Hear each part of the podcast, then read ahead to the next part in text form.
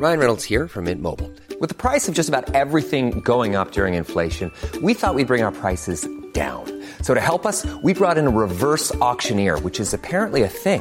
Mint Mobile unlimited premium wireless. Ready to get 30, 30, bit to get 30, bit to get 20, 20, 20, bit to get 20, 20, bit to get 15, 15, 15, 15 just 15 bucks a month. So, Give it a try at mintmobile.com slash switch. $45 upfront for three months plus taxes and fees. Promo for new customers for limited time. Unlimited more than 40 gigabytes per month. Slows. Full terms at mintmobile.com. Everyone knows therapy is great for solving problems, but getting therapy has its own problems too, like finding the right therapist, fitting into their schedule, and of course, the cost. Well, BetterHelp can solve those problems. It's totally online and built around your schedule. It's surprisingly affordable too. Connect with a credentialed therapist by phone, video, or online chat, all from the comfort of your home. Visit betterhelp.com to learn more and save 10% on your first month. That's BetterHelp, H E L P. A lot can happen in the next three years. Like a chatbot may be your new best friend. But what won't change? Needing health insurance. United Healthcare Tri Term Medical Plans are available for these changing times. Underwritten by Golden Rule Insurance Company, they offer budget friendly, flexible coverage for people who are in between jobs or missed open enrollment. The plans last nearly three years in some states, with access to a nationwide network of doctors and hospitals. So, for whatever tomorrow brings, United Healthcare Tri Term Medical Plans may be for you. Learn more at uh1.com.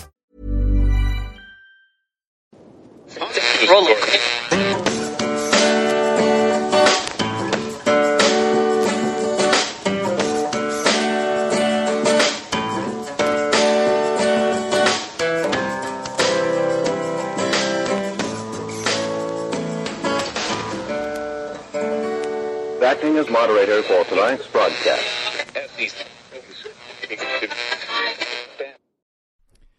I'm your moderator, Chris Paul. Let's be reasonable. Ask and ye shall receive. It's high noon for Thursday, April 15th, 2021.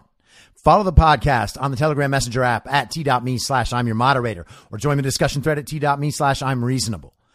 You can also find the podcast on Gab and Parler at I'm your moderator. And for the merch, head on over to www.cancelcouture.com.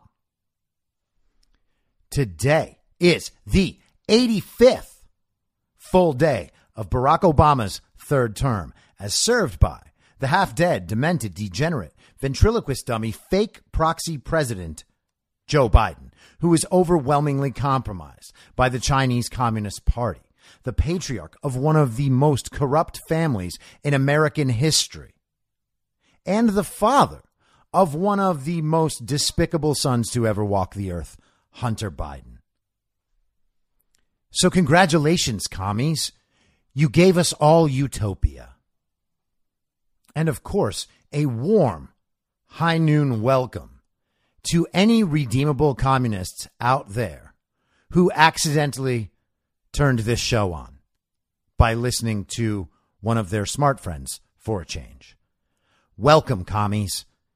This will someday be your home, but not until I turn you back into an American. And that won't take that long. All you have to do is get through a few days of mocking and ridicule based on the fact that you have now decided to fully embody one of the dumbest and most corrupt ideas in human history. You deserve it. What can I say? But there's a light at the end of the tunnel. So jump up on the mechanical bull and hold on and enjoy the ride. Everybody likes a good flashback, right? And do we have to pretend that they didn't handle the Black Lives Matter situations any differently? By the way, if James O'Keefe has video of this guy talking about all the lies they told about the George Floyd Black Lives Matter stuff, whoo boy. I really will just stop eating. Now, it would be crazy, wouldn't it? For me to have a flashback that didn't relate to the story I'm trying to tell? that would be insane. And I'm not insane. So let's see what happened. This time, we see Chester reconciling the truth that actually exists. I was trying to do some research on like the Asian hate, like the you know the, the people are getting attacked or whatever. A bunch of black men that have been attacking Asian. Um, so I'm like, what are you doing? Like we're trying to like help like with the BLM and like we're gonna like I mean it's individuals, it's not a people, you know. Um, that's not good. The optics of that are not good.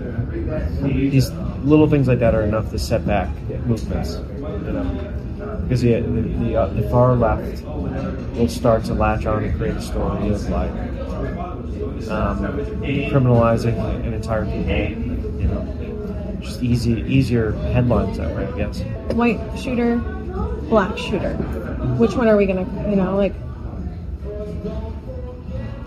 Yeah, I the longest while, like the story was like people were like la- lapping up that it was like you know white guys for like so long. I don't know. I haven't seen anything about focusing on the color of people's skin that aren't white. It just they just aren't saying anything. You know what I mean? They're just not. All of a sudden, that story loses a little steam and they just like leave it be. Why? Don't know. Like you can shape an entire people's perception about anything on how you do it, right? Like How do you do that? just by like forcing a story um, um, to help like your platform. You know, like you can all of a sudden say like coal is the future of like energy.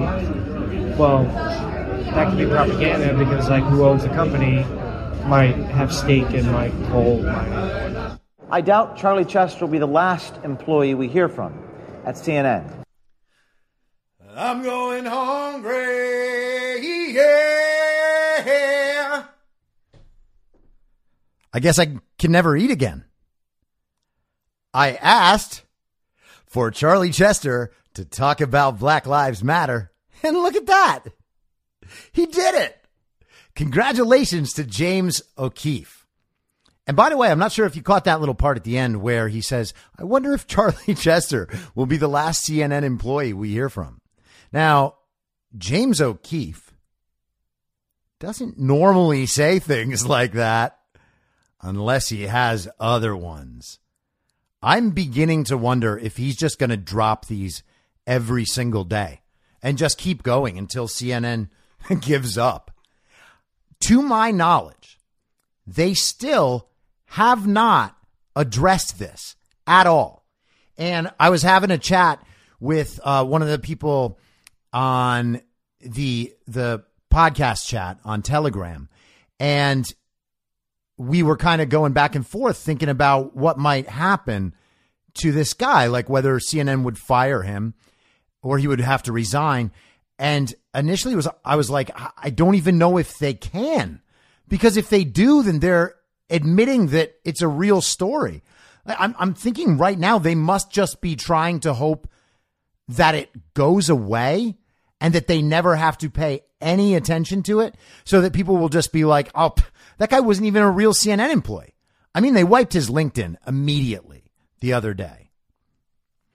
But what we have in that clip is this guy. First of all, if you watch the video, it's even more telling because he's just so shifty. Like his eyes are all over the place, looking up, glancing back and forth. He's trying to figure out how to piece this story together so that he doesn't look like the evil, I'm trying not to swear, person that he is but he still comes right out with it. He just admitted that the Stop Asian Hate thing is a complete hoax and that almost every incident of anti Asian violence in terms of hate crimes is predominantly carried out by black people. He knows that's true. The data knows it's true. Everyone's eyes know it's true. There is no white supremacist group out there attacking Asians. The closest thing they got was that guy who shot up the massage parlors. But he was a sexual deviant and hated himself, and it had absolutely nothing to do with race. That was the only one they had. That's why they do things like pretend that Ahmad al Issa, a Syrian refugee who shot up the Boulder, Colorado grocery store, he's not actually white, he's just morally white. And so then it's the same thing. Whiteness again is the problem. He also admitted that they would let the story go if it turned out not to be a white shooter. Again, that's not part of the narrative. He says explicitly that they're there trying to help BLM. We are past the point of pretending that large organizations, corporations, media companies, the tech companies helping BLM is some moral movement. Something that just rises up in their company. Oh, we have to do something to help BLM. It's not that. We don't have to pretend that Black Lives Matter cares about black lives. Black Lives Matter is a militant communist organization. They operate hand in hand with Antifa. They are funded by the same people. And they work in consort all the time. That's why Antifa shows up wherever they decide to have a Black Lives Matter event. And at the risk of speaking insensitively about what's going on with this Daunte Wright thing. Now, obviously, caveat I don't want anybody get to get shot, okay? I don't like when people get shot. Got it? Doesn't matter what color they are. I don't want people to get shot. We clear? Moving on. It makes no sense, this Daunte Wright story. The idea that a police officer who's been on the force for 26 years doesn't know the feel and the weight of her pistol relative to her taser, that stretches beyond the boundaries of belief. Just right there. That's crazy. Okay. Then on the body cam footage, we hear her go, Taser, taser, taser. Is that normal police procedure? And listen, maybe it is. Somebody who knows police procedure in that situation can inform me if my assumption is wrong. But she's not fucking Babe Ruth. She doesn't need to call her shot. it was almost like she was performing for the camera. Taser, taser, taser. Candyman, Candyman, Candyman. The whole thing reminded me of that scene in MacGruber where MacGruber is having sex in the cemetery and he's like, I'm to shoot. I'm to shoot. If you haven't seen MacGruber, right to the top of the priority list. Okay. Trust me. It's one of the funniest movies ever. Make it your weekend plan. But the fact that she's there screaming, taser, taser, taser, with a pistol in her hand? I mean, was she warning him what was going to happen if he didn't respond? Is that what we're meant to assume about the taser, taser, taser thing? And if she's thinking about what she has in her hand while saying taser, taser, taser, it seems like that's enough time for her to be like, oh, damn it, that's my gun, gun, gun, and put that away. Maybe I'm wrong. Maybe she felt so threatened that she needed to take her taser out, say taser, taser, taser, and then without waiting for anybody to respond, shoot the taser, which kind of invalidates the warning. It would be like getting in a bar fight and being like, punch, punch, punch, and then just punching. If you're giving a warning to change the other person's behavior, that warning has to be out in the world for longer than like a half a second. And another problem with this is that yesterday we find out, or I should say, we are told, that George Floyd's girlfriend was Daunte Wright's teacher. Again, all of that is possible. I'm not saying you can't believe this just based on how absurd it is, but it is actually worth it to talk about how absurd that is. Okay. Daunte Wright is 20 years old. So he's only been out of high school two or three years. But let's even give him the entirety of high school and say that at maximum, George Floyd's girlfriend would have taught him no more than six or seven years ago. And that's on the long end, right? How in the world does a dean of a high school, she was also the dean, apparently, how does that woman end up dating George Floyd? A drug addict with a fairly lengthy criminal history who has been involved in violent robberies against women. Now, either the story has some facts that we haven't seen yet, or it's completely made up, or we have a real problem with the Minneapolis school system. Because no one who dates George Floyd should be allowed to teach children. And I'm sorry if that hurts your feelings. But if your reaction to that is, "Oh, well that's not that's not true. You can't say that." You're an idiot. And you don't care about children. Children should actually have good responsible teachers who don't date criminals and drug addicts. And don't hang out with them while they're doing fentanyl. Especially after they almost died from a fentanyl overdose just a few weeks prior. Maybe I'm missing something here, but this all sounds like nonsense to me. Okay. And I also want to think about this George Floyd's body camera footage was leaked by the Daily Mail a couple months, I think, after the event. Daunte Wright's body cam footage was released the same day.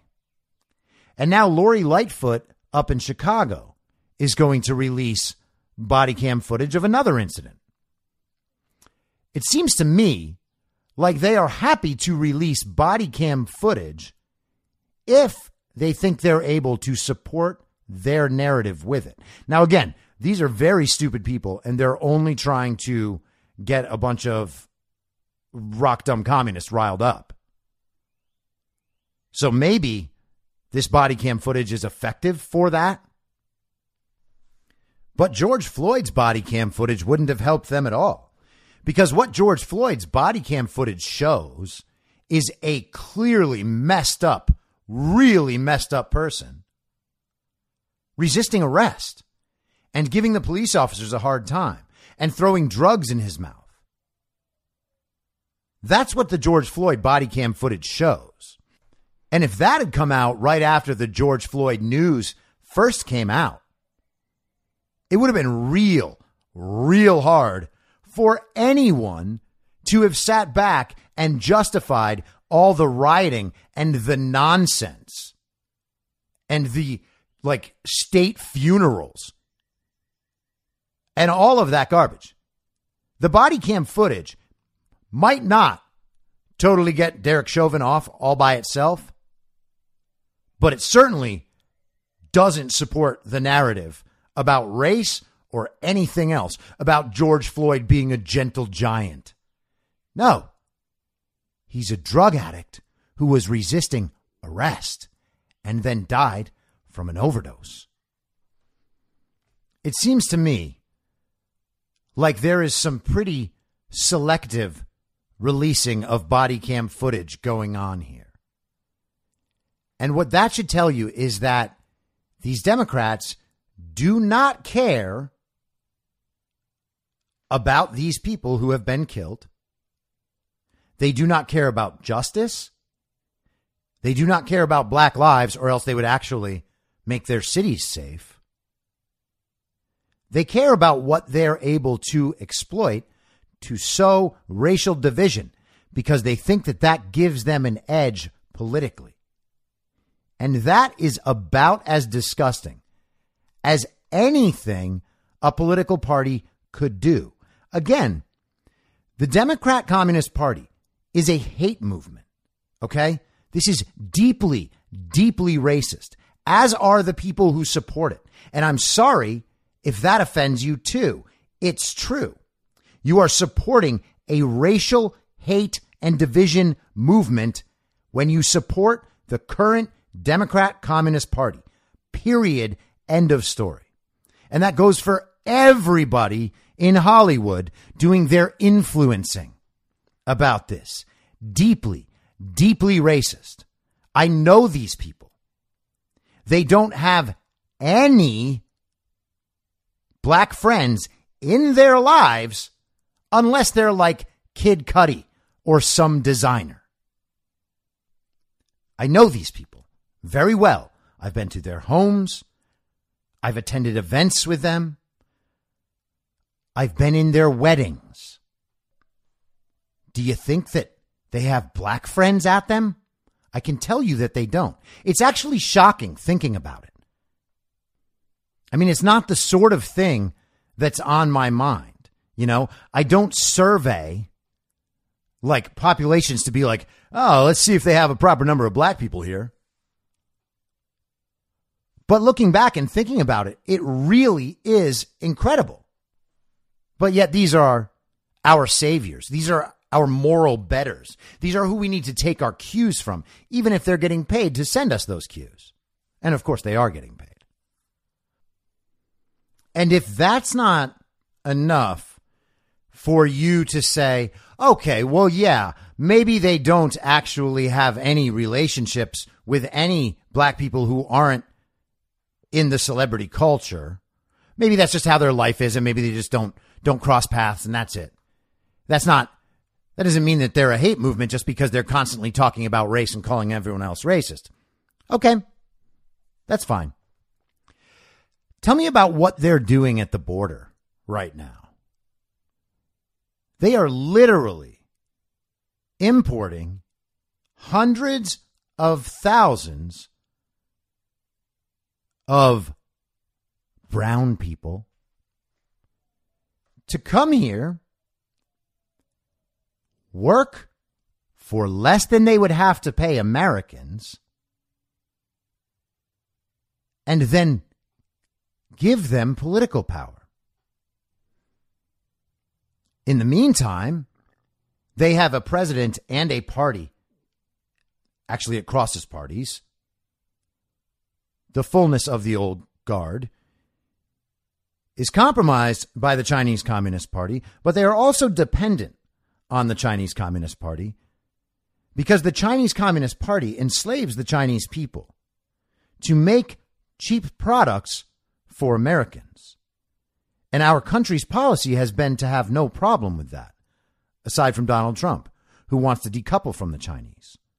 The Chinese Communist Party also has 2 million plus Muslim Uyghurs in concentration camps, where the women are raped and sterilized, where their heads are shaved so that their hair can be sold to Western women as extensions.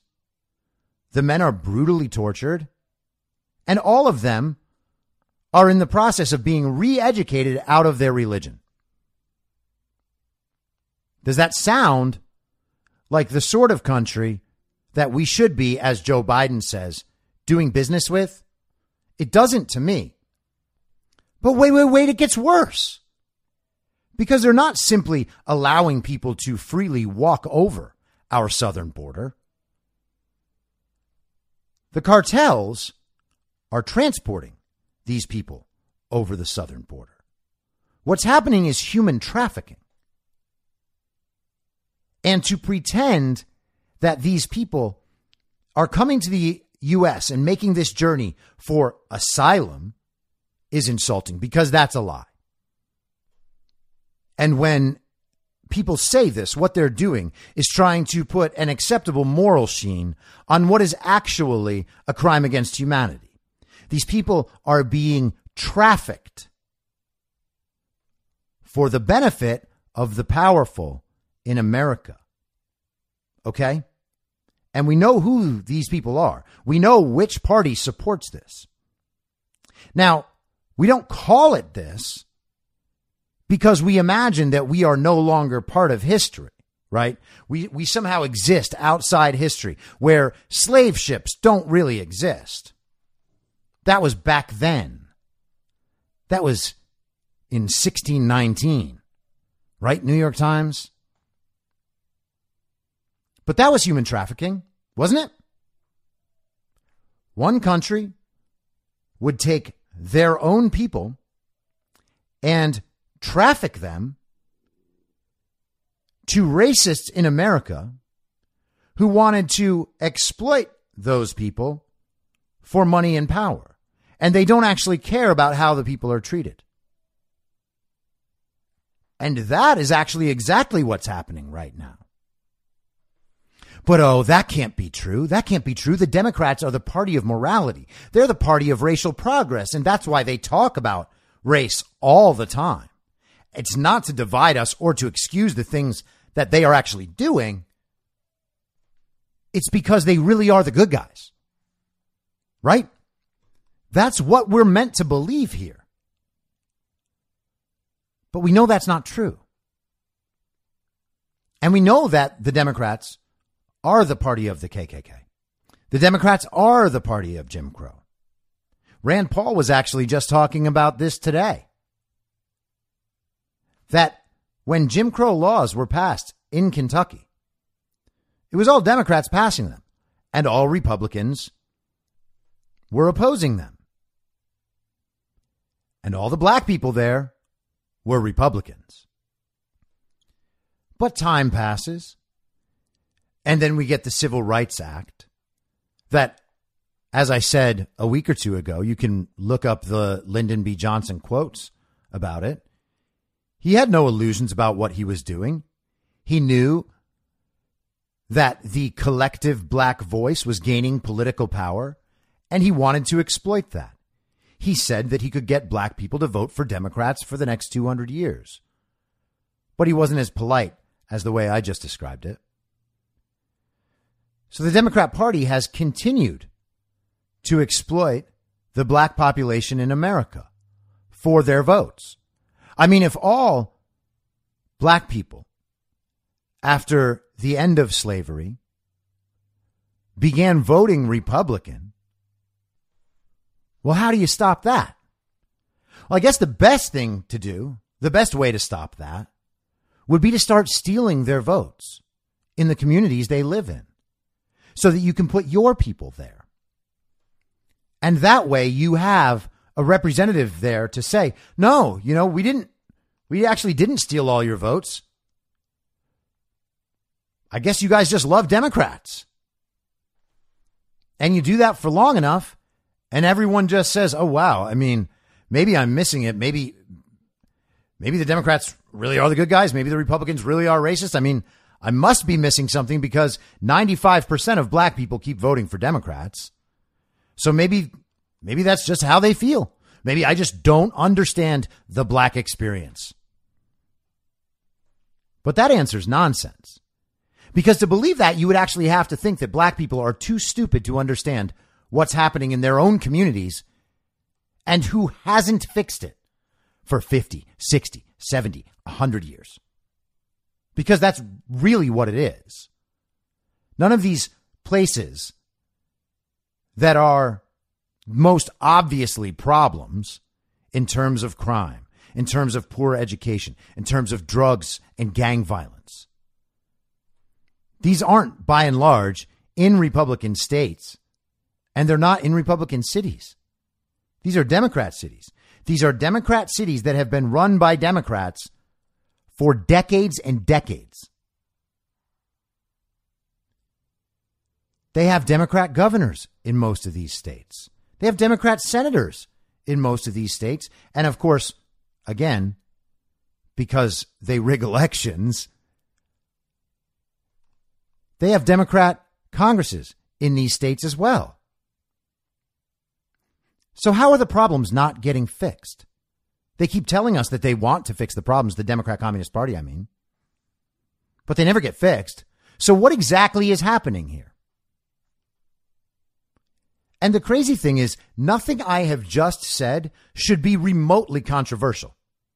That just really is what's happening in the real world. The only reason we don't all see that as obvious is because they have every single lever of cultural power and they use it to very specific ends. In fact, I'm not sure there's a more specific end that they use that power for than convincing the country that somehow they aren't racist and everyone else is, and that the Democrat Communist Party is a friend to black people, even though they have done nothing in any of the places that they govern to make black people's lives better. And then we have what's happening at the border, which is human trafficking. And it is no different than sending people on slave ships, except there's not an ocean on our border. Bringing people here, lying about why they're coming here, failing to test them for a very, very deadly pandemic, and then packing them, the children, into these tight spaces, these tight enclosed spaces where they get some food, they get blankets that look like aluminum foil, and then they get laid down right next to each other so that they're all in nice little rows, packing these places to 10 times their capacity, 20 times their capacity. And then they're sent out into the country so that more people can come in. Their work is exploited and not properly paid for. Their votes are taken so they have no political power. And they are set up in communities infested with drugs and crime. Again, this is a travesty. This is a crime against humanity. If it's not slavery, it's the closest possible thing to slavery. And let's not forget what party we are talking about here. It is not an accident that the Democrat Party was the party of the KKK and the party of Jim Crow. This is what collectivism is about.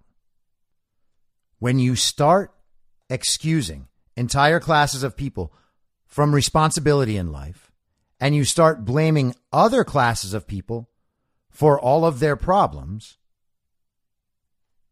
just based on certain metrics that you find and that you chose to talk about.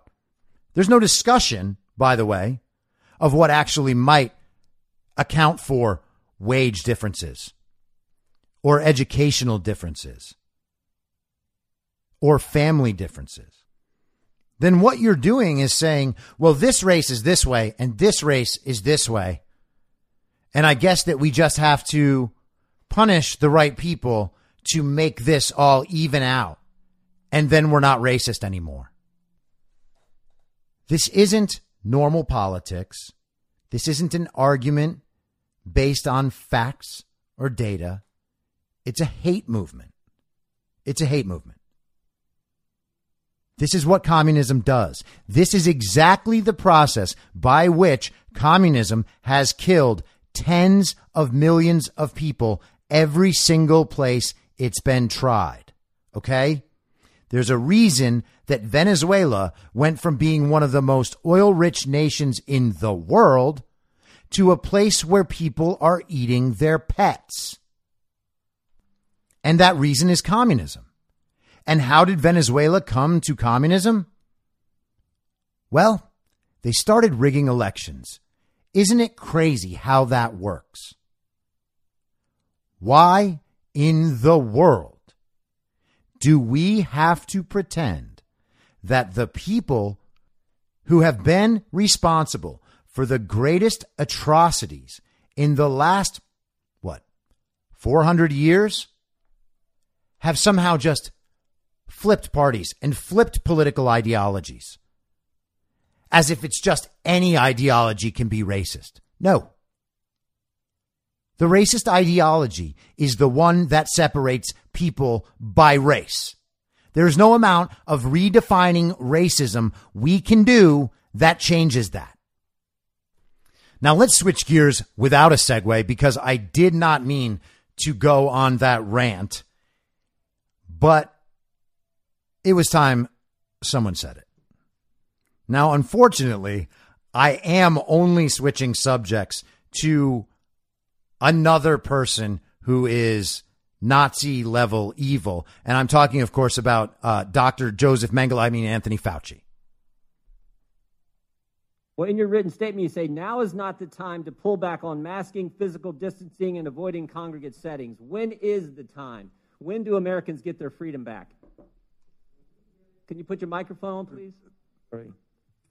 When we get the level of infection in this country low enough that it is not a really high threat. What is low enough? Give me a number. What I mean, we, we, we had 15 days to slow the spread, turned into one year of lost liberty. What metrics, what measures, what has to happen before Yeah. Americans get their freedoms? back? My message, uh, Congressman Jordan, is to get as many people vaccinated as quickly as we possibly can to get the level of infection in this country low that it is no longer a threat. That is when. And I believe when that happens, you will see. What determines when? I'm sorry. What? What measure? What? I mean, are, are we just going to continue this forever, or when does when does when do we get to the point? What measure? What standard? What objective uh, outcome do we have to reach before before Americans get their liberty and freedoms back? You know, I, you're, indicating liberty and freedom. I look at it as a public health measure to prevent people from dying and going to the hospital. You don't think Americans' liberties have been threatened the last year, Dr. Fauci? They've been assaulted. Their liberties have. I don't look at this as a liberty thing, Congressman Jordan. Well, that's I look at obvious. as a public health thing. But the, uh, the, I disagree with you on that. You on think that. the Constitution is suspended during a, a during a, a, a virus during a pandemic? It's certainly not. This will end for sure when we get the level of infection very low. It is now at such a high level. There's a threat again of major surge. Dr. Fauci, Dr. Fauci, over the last year, Americans' First Amendment rights have been completely attacked. Your right to go to church, your right to assemble, your right to petition your government, freedom of the press, freedom of speech have all been assaulted. I mean, for a year now, Americans haven't been able to go to church. Even today, when they go to church, they're limited in the size of, of, of- worshipers who can meet. Your right to assemble? Oh, my goodness. Now, I gotta say, I love Jim Jordan. He's awesome. But I also would have loved him to actually just keep hammering the number part. Asking Anthony Fauci, what is the metric? You say that the level is too high right now, even though cases and deaths are dropping everywhere, everywhere, everywhere. Except in Michigan, where they're just making up a new problem. It's very scary. Now, deaths won't spike there, but they're going to talk about it right now so that they can try to lock down again. And in two to three weeks, when nothing has happened, they'll just pretend that the talk of lockdown convinced people to take extra precautions. But Anthony Fauci is a pathological liar. Okay? The disease will end, the restrictions will end when we get transmission down to a level low enough. Okay, well, what's the level? What's the level? It's a simple question. What's the level? I mean, you're saying that we're not at the level, so you must have a target in mind, right? Because what he's doing, what Fauci is doing, is saying the same things he said for the last year. it would be crazy to reduce the restrictions right now. Not with this level going on. Really? Well, this level is way lower than we are told it was a year ago. That's when we were really scared. Are we still supposed to be this scared? And, you know, there's no data anywhere in the world that says masks or lockdowns work. So really, we've gotten here just by waiting. So why is it still as dangerous right now as it was back then? Even though so many more people have gotten it, supposedly, and they would develop antibodies, they would be immune. And so many people have been vaccinated, right? So why is right now the problem? And why is Anthony Fauci wearing a mask while he talks? I know you can't see that on audio, but He's wearing this cute little mask with like beakers and Bunsen burners because he's a scientist. You get it? All the little child brain commies at home being like, oh my God, Anthony Fauci's mask is so cute. And they'll post that online. They'll think like, oh, this will get a bunch of likes. Oh my God, isn't Anthony Fauci so cute? He's like a little teddy bear. I just want to hug him. I just want his face on a pillow. They actually have that thought. And this is what they think of as an expert someone that they can consider cute and knowledgeable. Everybody says he's knowledgeable, so I believe it. And he has that Bunsen burner mask on, so he must be a scientist. that's that's his doctorate degree right there. He had his doctorate degree reformed into a mask, just so everybody can know I'm a doctor. They're literally more concerned about what kind of mask Fauci is wearing than the things he says. Because the things he says are all lies, and anyone with a fully functioning adult brain can see that. There is no danger from COVID out there. If we didn't have the media telling us every day that there was, no one would believe it. No one would believe it. No one would even think, oh my God, there's something out there to worry about. It's insane. And we know that they're lying because Charlie Chester told us in exact terms. I really genuinely do hope that Americans are seeing these clips and that they're thinking to themselves, wow, this guy is really one of the most dishonest people I've ever seen it's almost impossible to not think that unless you are very happy repeating the slogans. And by the way, there are a lot of people who are very, very happy repeating the slogans and will continue to. They love it. But what more do you need? This guy cannot answer the question at what point do you feel comfortable easing restrictions? Well, it's when we get the level of transmission low enough. Cool. So what's low enough? Are you just going to tell us? So we just have to wait for you to tell us. That's really what he's saying. He'll decide. He's not going to give us the metric so that we can look at the data ourselves and see, oh, well, we're there. So can we party or it's just whenever Fauci says. Like, why can't he just say, well, the R naught is too high right now. We would like it to be under 0.85, right? Just making numbers up here. The R naught, by the way, is how many people you are likely to infect if you get it. So if the R naught is above one, that means that every person who gets it is likely to infect one person and a tiny fraction of someone else, I guess. You know what I mean? You know how averages work. But there should be a standard there for that, right? There should be a standard for the case count or the spread or where the curves are going. Except all of those things are pointing down. And they have been pointing down for a very, very long time. Months and months and months and months and months. And we have this jackass sitting in a congressional hearing wearing a mask. He has been vaccinated, hasn't he? Or is he still waiting his turn? I genuinely don't know because I don't care. That's like an irrelevant piece of information to me. But I do know that he has said before that he will wait his turn. But he's not answering any of the questions at all.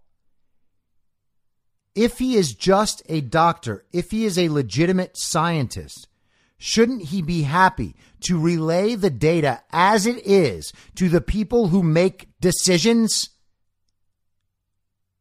Imagine you went to your own doctor and you had questions about something that was off with you, or you had questions about a medication. How would you feel if that doctor was all cagey about it? Like just straight up not giving you an answer. For instance, if you said, Do I really need to be on that medication? And rather than saying yes or no and explaining why, the doctor said, You know, the results, the data indicate that this medicine is highly effective against blah, blah, blah. Well, that's not an answer. That doesn't actually help you at all. You understand that the medicine may well be effective, but you don't even know if that's your problem or if that medication has side effects that might hurt you. And of course, Anthony Fauci is not worried about side effects. He said that from the beginning. He's just there to give the science and the data. He's not there to suggest the remedies, even though that's exactly what he's doing. He's doing the very opposite of what he says he's supposed to be doing. He says he's supposed to be delivering science and data and not telling people what to do. That's someone else's job. But what you just heard in that clip right there was Anthony Fauci telling the country what it must do without supplying the science and the data. That is not science. That is not medicine. And again, if that's a doctor, then we have a real problem in the field of medicine. And by the way, we do have a real problem in the field of medicine because the field of medicine includes pretty much only people who have been educated in communist universities at this point, which is why there are so many doctors out there who will just scream out wrong information all day long with no mind paid to the consequences of what they're saying. And I wish Jim Jordan had actually focused less on the liberty part and caught Fauci when he said, you know, I'm not, I'm not really, I don't, th- this isn't a question of liberty. I'm thinking about, about people dying. Oh, really? Okay. So how many people have died as a direct result of lockdowns? As a direct result of drug abuse or alcohol abuse? or domestic violence or mental illness and suicide? How many people have lost their jobs and now can't feed their families? Are you protecting life that way? You're not. You're not protecting any lives. Anthony Fauci has not been responsible for saving anyone's life. Anthony Fauci has not alleviated the problems of the coronavirus at all. Not one little bit. Okay.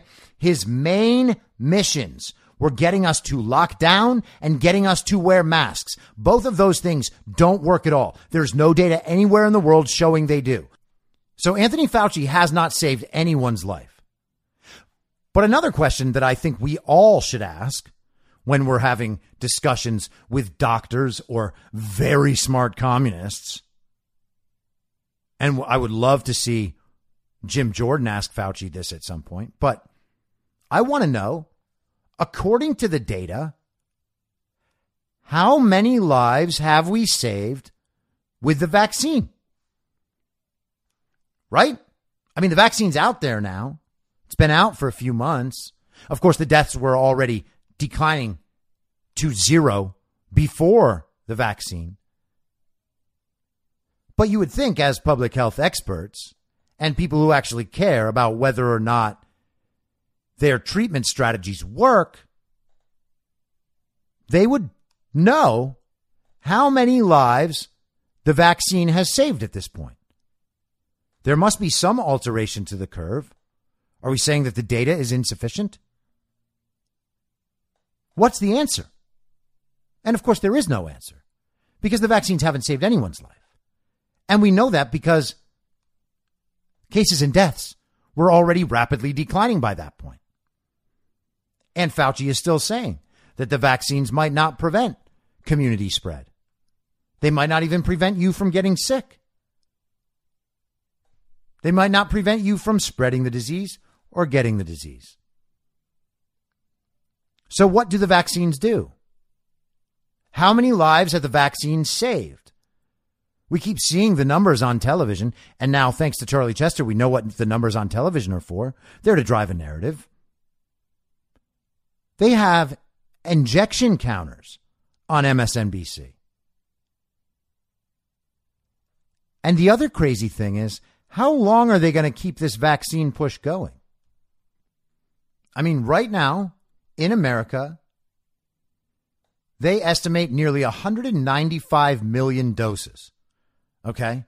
And I think that we have like something like 7 million of the Johnson and Johnson one, which means that so what do we have? Like 187 million doses besides that and then half of that would be 93 and a half million, right? And then you can put the 7 back on. We've got about 100 million people fully vaccinated at this point. 100 million. How long are we going to keep watching this clock go up? This COVID counter, right? Didn't we need initially 60% herd immunity? And back then, herd immunity, of course, was also just the product of allowing the disease to work its way through the herd. I mean, that really is how herd immunity works and always has. That's why it's a concept. But what do they do when this number reaches 500 million? So that even at, even with the two dose thing, we've still got the entire country vaccinated. How do they keep pushing it then? Oh, this is how. Now it's possible you might need a third dose. You might need a booster shot to protect you against these variants. And right there, you realize why Anthony Fauci will not answer that question. He will not tell you when the data will allow us to reopen and go back to normal life. Because Anthony Fauci is not interested in going back to normal life. Anthony Fauci is interested in selling vaccines, particularly by the ones from companies he has a personal stake in. Anthony Fauci is interested in avoiding the subject of the Wuhan Institute of Virology, where he was the one leading the gain of function experiments that caused this problem in the first place. That's who we're dealing with. Changing gears, there is a poll that came out, I think, in the afternoon yesterday from Rasmussen. And they have found that 51% of Americans, of voters, said that it is likely that cheating affected the outcome of the election. That is 51%. Now, Patrick Byrne has also been talking about a poll for a few days that he read, and he went into the specifics of the poll and found that they had oversampled Democrats by a large margin. But that poll had also found about 50%. And when you normalized for the difference in party affiliation based on who they polled, he thought that that number was closer to 64%, which is basically two thirds of the country. But let's take the bottom number. Let's take the Rasmussen number 51%. 51% of the country, that's 74% of Republicans, 30% of Democrats, and over 50% of independents all believe that cheating affected the outcome of the 2020 election. Okay? Now, I think the number is actually going to be much higher very soon. I think it will be most of the country that sees this, obviously, because I think that the evidence is overwhelming and anyone who is exposed to the evidence will agree with it. That's why they've hid the evidence for so long and tried to convince these child brained communists that the evidence itself is dangerous. But this is with the media narrative in place with the censorship in place. still over half the country understands that fraud decided the election. 30% of Democrats understand that. That narrative isn't going to shift in a different direction. People aren't going to suddenly be like, oh, yeah, I guess the election was legitimate. Unless, of course, these audits all over the country, these forensic audits actually find that. And then I'll be like, wow, guys, I don't know what to say. I guess I've just been wrong for six months. I think the chances of that happening are even lower than the microscopic chances of me dying from coronavirus. But also from the poll, 47% said it is likely Democrats stole or destroyed ballots for former President Trump. 47% believe that Democrats stole or destroyed ballots. Got it? It's not two directions here that Trump was cheating. 75% of Republicans and 30% of Democrats believe that. 50% said that it is unlikely ballots were destroyed. So we're right on the edge there. Half the country thinks that no ballots were destroyed. And that's fine because there are plenty of other ways that fraud was accomplished and ballots being physically destroyed is actually the least important way. And then we get this pathetic analysis from the RINO Washington Examiner. It is the latest survey to show that much of the nation is stuck in neutral when it comes to moving past the 2020 election, especially Republicans. Trump has done little to help them move forward, as recently as last weekend, claiming anew that Democrats and President Joe Biden robbed his election. yeah, Washington Examiner, you dumb commies. That's because it's exactly what happened. That's why he keeps saying it. I don't understand how these media organizations are not approaching this situation with objectivity. It, it should be in their face and ever present in their minds right now that they might have to completely reverse themselves. I just talked about what would happen if I had to completely reverse myself. I would be fucking stunned and I would have to do some real soul searching for a while. But I would at least, I, I at least understand that a legitimate forensic audit of this election, there's a chance that I could have just been wrong this whole time. These guys don't realize that. They're still betting that they're going to be able to cover all this up. Any reporter who has put any amount of time into this knows what happened. Things that are mathematically impossible don't happen. Okay. If there's a one in 24 quadrillion chance that Joe Biden won that election the way the accepted votes say he did, it didn't happen, period. Okay. And people don't understand that probability because they're like, are you saying there's a one in a quadrillion chance that Joe Biden won? No. Saying there's a one in a quadrillion chance based on actual probabilities and looking at the mathematical anomalies of how that vote came in that Joe Biden won the way you're telling us. And it's not me saying that. It's people who do this stuff for a living. The media's story about the election is mathematically impossible. Okay? It is a lie. It will be proven. And starting next week, as that Maricopa audit begins, this stuff is going to start to cascade. And I would actually look for the media to begin drumming up the narrative that auditing the election is racist because they are going to try to overturn the votes of black voters. They're going to stoop that low and try to start a riot, I'm sure, outside of the audit. And the crazy thing is that there are still enough communists who will go with that story. Now, I want just to point this out today, and you all can go check it out on your own.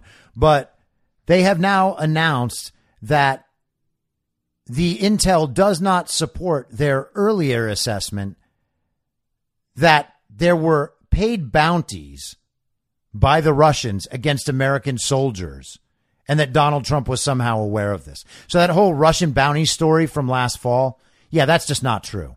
That's over. We don't have to talk about that anymore. Oh, yeah, I guess we got that one wrong. Ah, the intel doesn't support it anymore. Oh, it definitely did at that time, of course, or else we wouldn't have said it. But now this doesn't seem to support it. And everybody just moves on. No big deal. They only use that to slander Donald Trump and say that he doesn't care about the military. They used unnamed sources. The media carried that on for weeks. Even after it had been fully debunked, they kept going with it. And Joe Biden kept saying it, which is even worse. All of this is such a disgrace, man. The one redeeming thing about all of this is that it's now so easy to spot this evil that we would have just ignored before. And in some sense, I think that that's what an awakening has to be about. So thank goodness it's happening. Now, I want to follow up on the Ashli Babbitt stuff. Uh, this is an article published yesterday by a guy who goes as Techno Fog. Now, I know that you want a real name, Kami, and you want the person to work for a real news source like CNN. The problem is, this guy's smarter than everyone at CNN, and I don't give a shit if he calls himself Techno Fog. The DOJ is lying about the Ashli Babbitt case. The force was excessive, so the DOJ punts on willfulness. Today, the U.S. Attorney's Office for the District of Columbia issued a press release explaining their decision not to prosecute the officer who shot and killed unarmed protester and veteran Ashli Babbitt on January 6, 2021. It states that DOJ officials, along with the Metropolitan Police Department's Internal Affairs Division, quote, conducted a thorough investigation of Miss Babbitt's shooting, end quote. This included reviewing video footage, getting statements from officers and other witnesses, collecting physical evidence, and the results of Miss Babbitt's autopsy. They explain. As a member of the mob continued to strike the glass doors, Miss Babbitt attempted to climb through one of the doors where the glass was broken out. An officer inside the speaker's lobby fired one round from his service pistol, striking Miss Babbitt in the left shoulder, causing her to fall back from the doorway and onto the floor. Do you remember that? Remember how I talked about yesterday? She got shot in the shoulder. There we go. So it wasn't the neck. You'll notice there's no mention of a verbal warning to Miss Babbitt or other efforts to subdue her without the use of deadly force. Correct. Continuing on, the DOJ maintains that the quote, focus of the criminal investigation was to determine whether federal prosecutors could prove that the officer violated any federal laws, concentrating on the possible application of 18 U.S. Code Section 242, a federal criminal civil rights statute. The press release focused on the term willfully. And the section of the U.S. Code is highlighted here. Uh, prosecutors would have to prove not only that the officer used force that was constitutionally unreasonable, but that the officer did so willfully, which the Supreme Court has interpreted to mean that the officer acted with a bad purpose to disregard the law.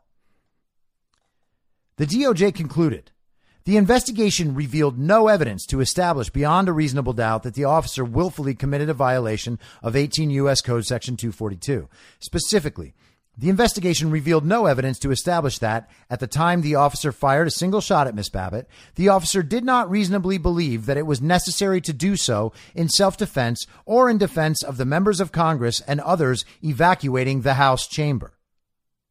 Got it? So really, he had no choice. Back to Techno Fog. This conclusion should be no surprise. Not because of the law or the facts, but because of the people in charge of the Department of Justice. The U.S. Capitol Police, like the Park Police, have always had a special relationship with the DOJ, one that includes preferential t- treatment. This case is no different. For starters, the three basic elements to a prosecution under 18 U.S. Code Section 242 are that the defendant, acting under the color of law, willfully deprived a victim of a federally protected right. Excessive force is easy to establish. The Supreme Court has held that government must introduce evidence that the action of the officer in shooting to kill Babbitt was, quote, excessive in relation, end quote, to a legitimate government objective. And he cites Kingsley versus Henderson in 2015. This is an objective standard. The force must be objectively unreasonable when viewed from the standpoint of a reasonable officer at the scene. Here, Babbitt was unarmed, was climbing through a window, and not attacking anyone. In response, she is shot and killed. Easily excessive. This brings us to willfulness. We have serious doubts about the DOJ position that there was no evidence to establish beyond a reasonable doubt that the officer willfully violated Section 242. As an initial matter, the DOJ press release neglects to mention whether the officer used excessive force, instead, going right to an analysis on willfulness. We believe this reveals their intent to soften the blow of the press release. As to willfulness, 18 U.S. Code applies, quote, when the defendant understands that he is unjustifiably invading a legally protected interest or acts in reckless disregard of the law, end quote. However, the defendant need not have been, quote, thinking in constitutional terms, end quote, as long as his, quote, aim was not to enforce local law, but to deprive a citizen of a right, and that right was protected by the Constitution. End quote. Here the DOJ exaggerates and, at worst, lies about its willfulness burden. We doubt the DOJ couldn't prove willfulness in this case. In fact, the DOJ has brought Section 242 prosecutions with less egregious facts. As the DOJ has argued in other cases, the officer's prior training on the use of force could be viewed as evidence that his conduct was willful. Are we to think that this officer didn't have training on when force became excessive? In another case, the DOJ argued to the Fourth Circuit Court of Appeals that to establish willfulness, the jury was required to find that the defendant, quote, intended to use more force than was reasonable under the circumstances, i.e., force that violated the victim's well established due rights as a pretrial detainee, end quote. What makes the Babbitt case different? The victim and the location. This case should have gone to jury. If this killing took place in Minnesota or Chicago, the results would have been different. And Techno Fog is exactly right. And there should also be some discussion at some point why three people dressed as armed police officers were right behind Ashli Babbitt and casually walking away down the stairs when Ashli Babbitt was shot. And then you might ask, why wasn't Officer Bailey, William Bailey, I'm pretty sure is his name, but the media won't say it. Why wasn't he in contact with those officers? Why couldn't those officers push themselves through the crowd and pull Ashli Babbitt off that door and arrest her? Why couldn't that happen? Are they just not in communication? Did Officer Bailey, who was hiding behind the doorframe, not realize that he had support 10 feet away that could have easily restrained this woman? What kind of Keystone Cops nonsense is this? This is another absolute disgrace by the Department of Justice. And the fact that this stuff has been so exploited, this January 6th nonsense has been so exploited for political gain and to harm American citizens makes it even worse. But we just got to hope that this is one of many things that will be cleared up in the near future.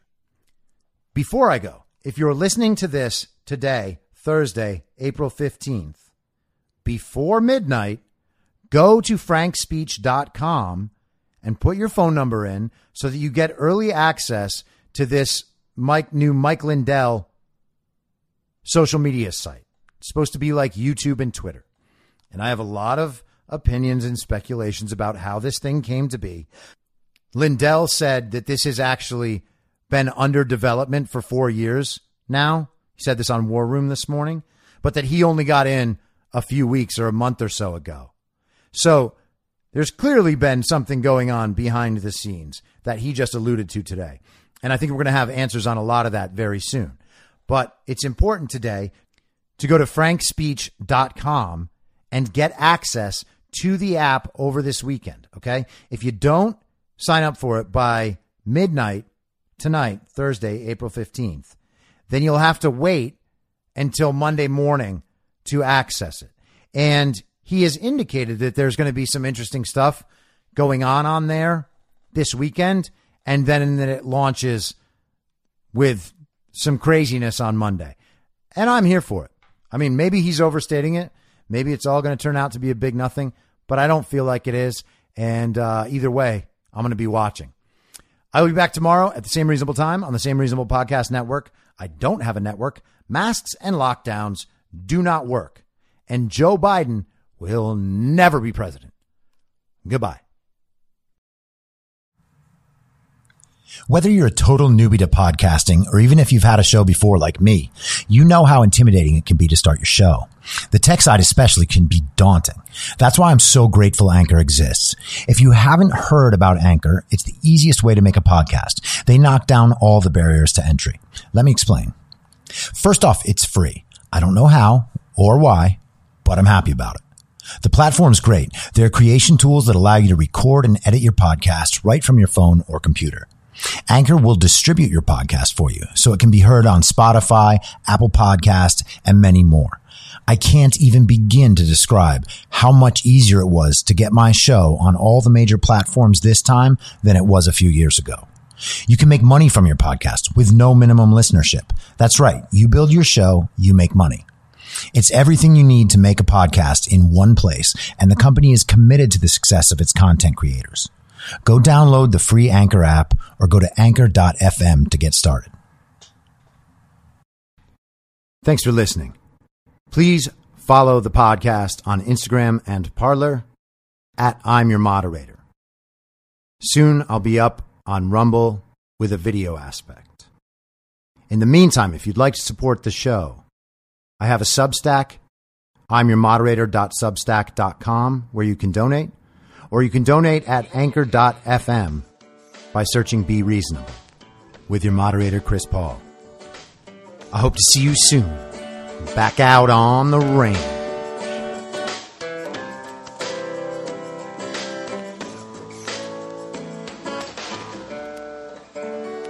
Acting as moderator for tonight's broadcast.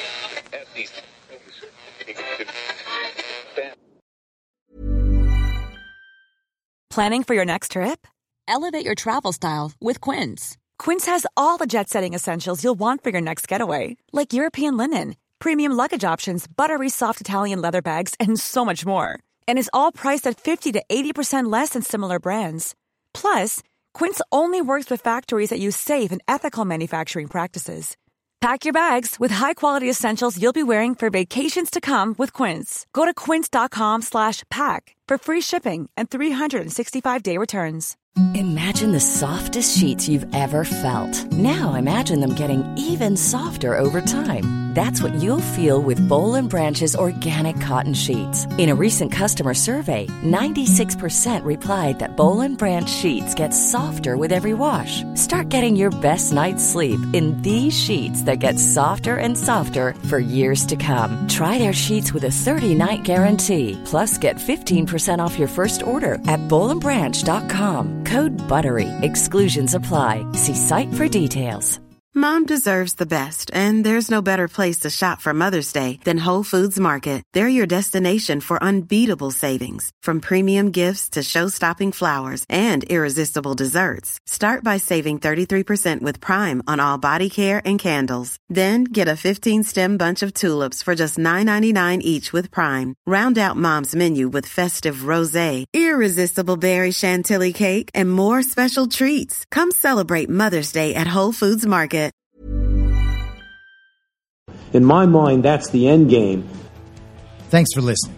If you'd like to follow what I'm reading and thinking throughout the day, you can do that by downloading the Telegram Messenger app and going to t.me slash I'm your moderator. On social media, you can follow me on Truth Social, Gettr, and Gab at I'm your moderator. I also have channels on Rumble and BitChute. If you'd like to follow the writing, you can find me at imyourmoderator.substack.com. The merch site is cancelcouture.com or go direct shop.spreadshirt.com slash cancel dash couture. If you'd like to support the podcast financially, the best place to do that is Ko-Fi. Go to ko-fi.com slash I'm your moderator. And all of these details will appear in the show notes with each episode. I'll see you soon down on the range.